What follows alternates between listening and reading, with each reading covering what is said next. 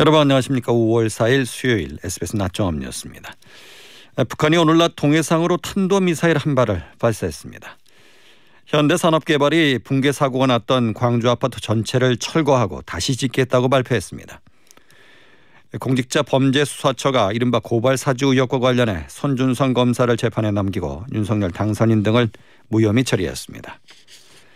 스텔스 오미크론보다 전파력이 더 큰 변이 바이러스가 국내에서 처음 확인됐습니다. 이상 이 시간 주요 뉴스입니다. SBS 낮종합 뉴스 현대자동차 유한양행 지르텍 공동 제공입니다. 자 노래 듣고 올게요. 피디님 그거 들었어? 현대 블루멤버스 이제 트럭이랑 버스도 된대. 와 트럭이랑 버스도? 어 포인트도 적립되고 적립된 포인트를 웬만한 데서 다 쓰면서 디젤 트럭 있잖아 무상 점검까지 해준다는데. 와 혜택 엄청나네. 아? 우리 목소리 다 나가고 있어. 현대자동차. 훌쩍 간질 애취 알러지엔 지르텍 훌쩍 훌쩍 알러지엔 간질 간질 알러지엔 애취 애취 알러지엔 알러지엔 알러지엔 알러지엔 지르텍 유한양행 수입 한국 유시비제약 첫 소식입니다. 이 북한이 오늘 낮 평양 순안에서 탄도미사일 한 발을 동해상으로 발사했습니다. 고도를 기형적으로 높여 쏘는 이른바 고각 발사를 한 것으로 알려졌는데 군은 중장거리 미사일일 가능성을 염두에 두고 분석을 벌이고 있습니다. 김태훈 국방전문 기자의 보도입니다.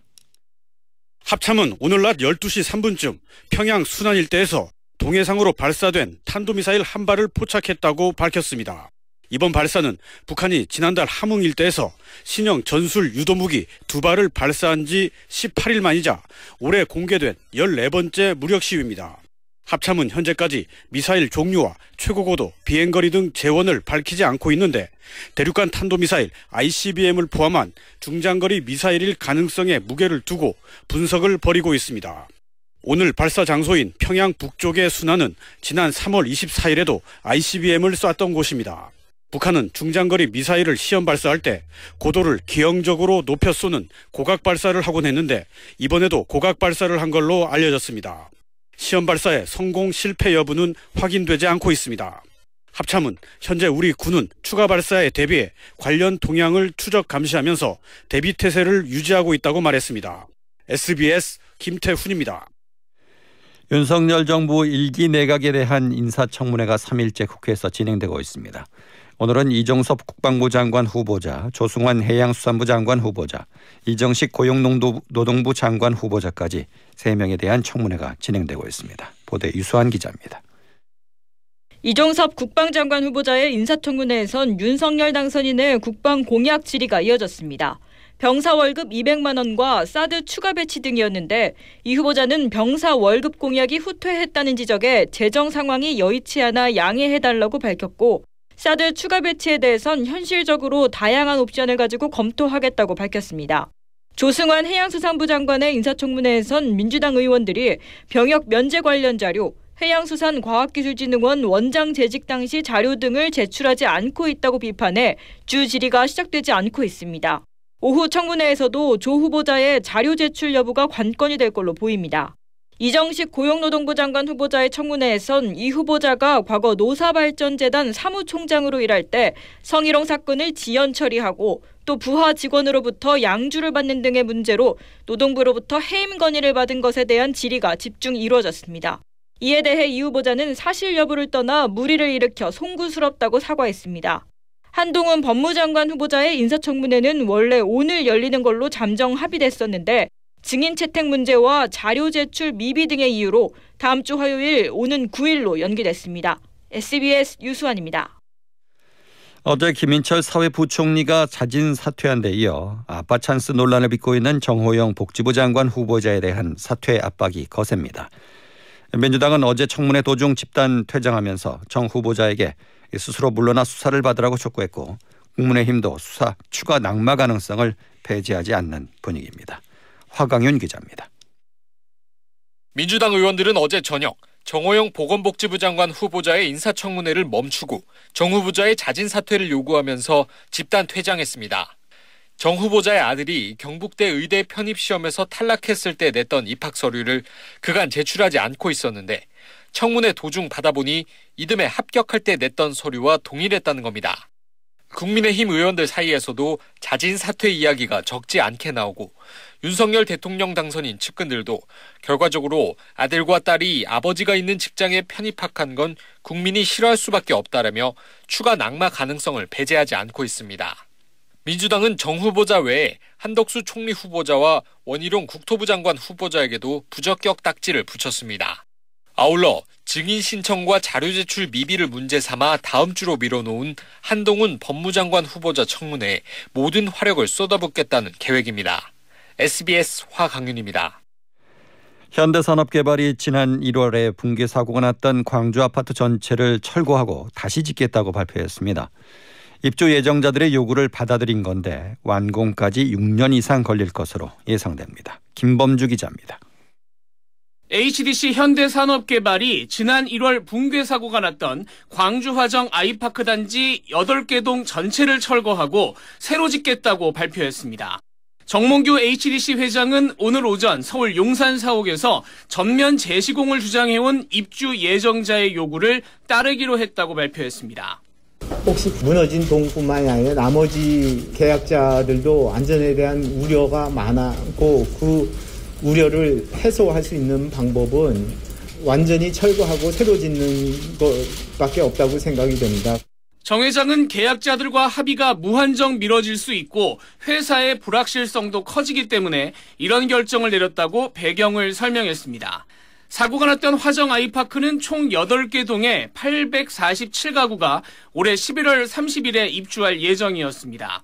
그런데 지난 1월 이 중에 201동 39층 공사장이 무너져 내리면서 작업자 6명이 숨지는 사고가 났고 공사는 중단된 상태입니다.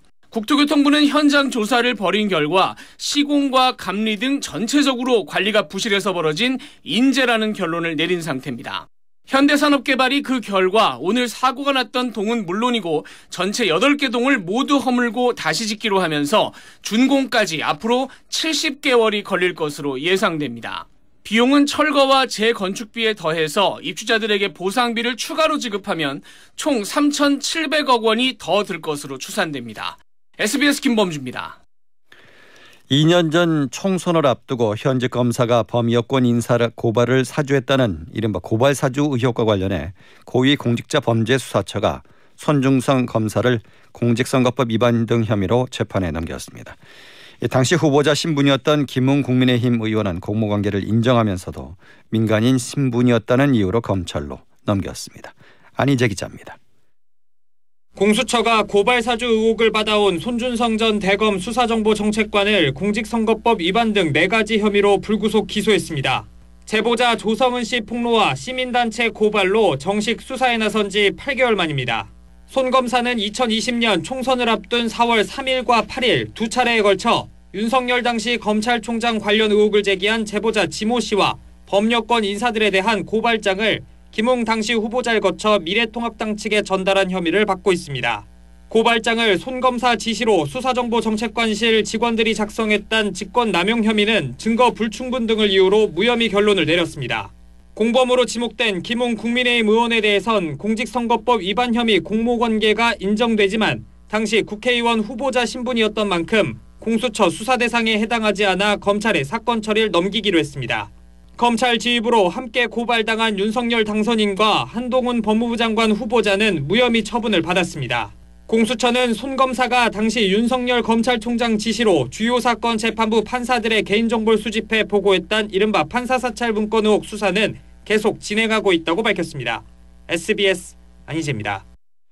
국내 코로나 신규 확진자가 어제 4만 9천 64명 발생했습니다. 유행 규모는 뚜렷한 감소세지만 기존 스텔스 오미크론보다 전파력이 더 센 변이가 국내에서 처음 확인돼 방역 당국이 주시하고 있습니다. 박수진 기자입니다. 코로나19 신규 확진자는 4만 9,064명 발생했습니다. 수요일 발표 기준 확진자가 5만 명 아래인 건 지난 2월 9일 4만 9,545명 이후 12주 만입니다. 위중증 환자는 432명으로 닷새 연속 400명대를, 사망자도 72명으로 역시 닷새 연속 두 자릿수를 기록했습니다. 방역 당국은 유행 감소세가 당분간 이어질 걸로 전망했습니다. 거리두기 전면 해제와 실외 마스크 착용 해제 등 점진적 일상 회복을 진행 중인 정부는 오는 6월부터 제주와 양양공항으로 입국하는 외국인의 무비자 입국을 다시 허용하기로 했습니다. 제주는 이란, 수단 등 24개국을 제외한 모든 나라에서 입국한 외국인이 비자 없이 30일간 제주도 내에 머물 수 있고 양양공항은 베트남, 필리핀, 인도네시아, 몽골에서 오는 5명 이상 단체 관광객은 15일간 비자 없이 강원도 및 수도권 체류가 가능합니다. 다만 새 변이의 출현은 일상 회복의 변수입니다.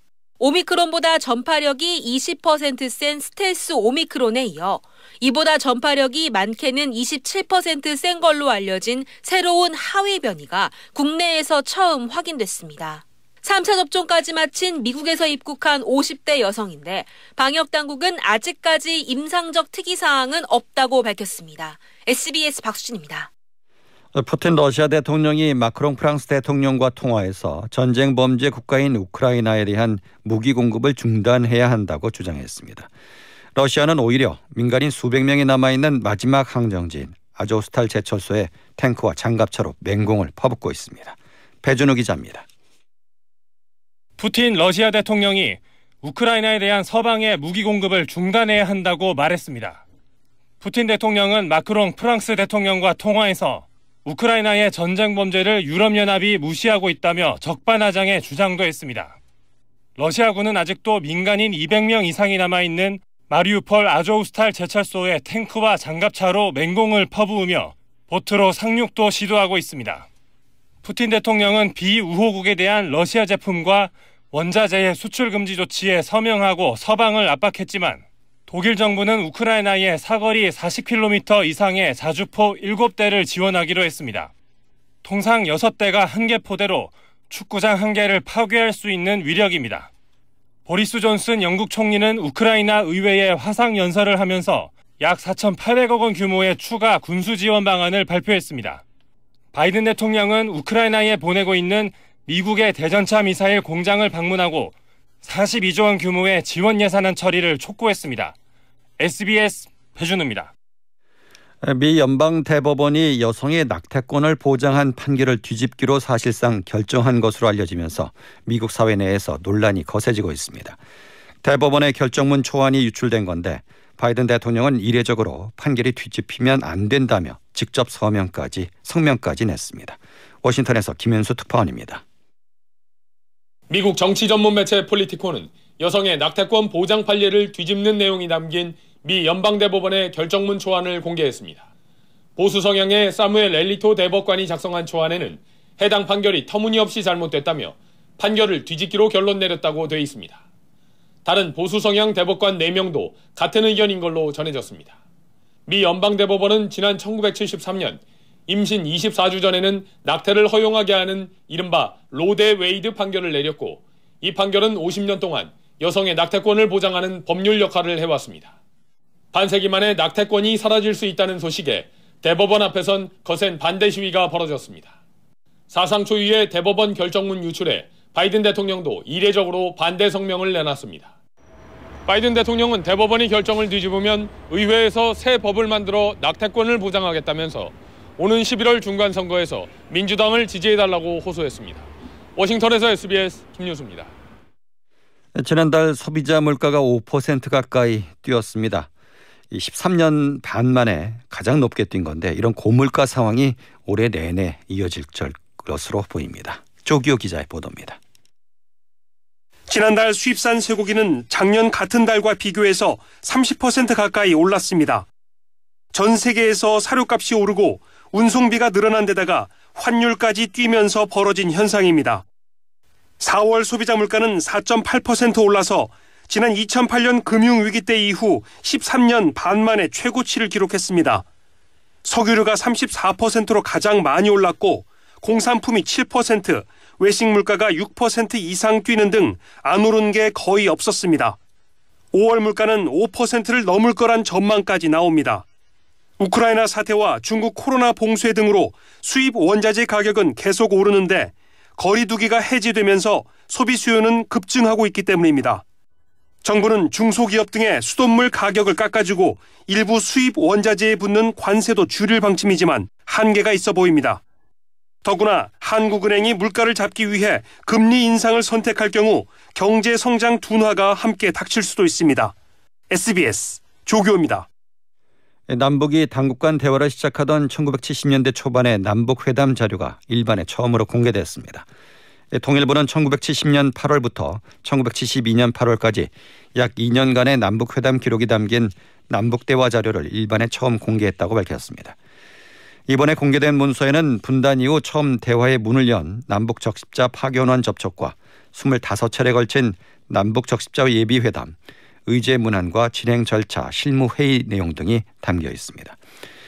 자료 열람을 원하는 사람은 남북 회담 본부와 국립통일교육원, 북한 자료센터 세 곳에 마련된 남북회담 문서 열람실을 직접 방문해 열람할 수 있습니다. 미국 정부가 오는 10일 윤석열 대통령 당선인의 취임식 때 세컨드 젠틀맨을 축하 사절로 보낼 것으로 알려졌습니다. 세컨드 젠틀맨은 미국 권력 서열 2인자인 카멜라 해리스 부통령의 남편 더글러스 엠호프를 지칭하는 말입니다. 사절단에는 마티 월시 노동부 장관, 아미 베라 하원 의원 등이 포함된 것으로 전해졌습니다. 미국이 윤 당선인 취임식 때 고위급 파견 의지를 드러낸 가운데 백악관 패밀리인 세컨드 젠틀맨과 함께 행정부 강요 1명, 의회 의원 1명을 선택한 것입니다. 이어서 날씨를 양태빈 기상캐스터가 전해드립니다. 오늘은 낮 동안 봄보다 여름에 가까운 날씨가 이어지겠습니다.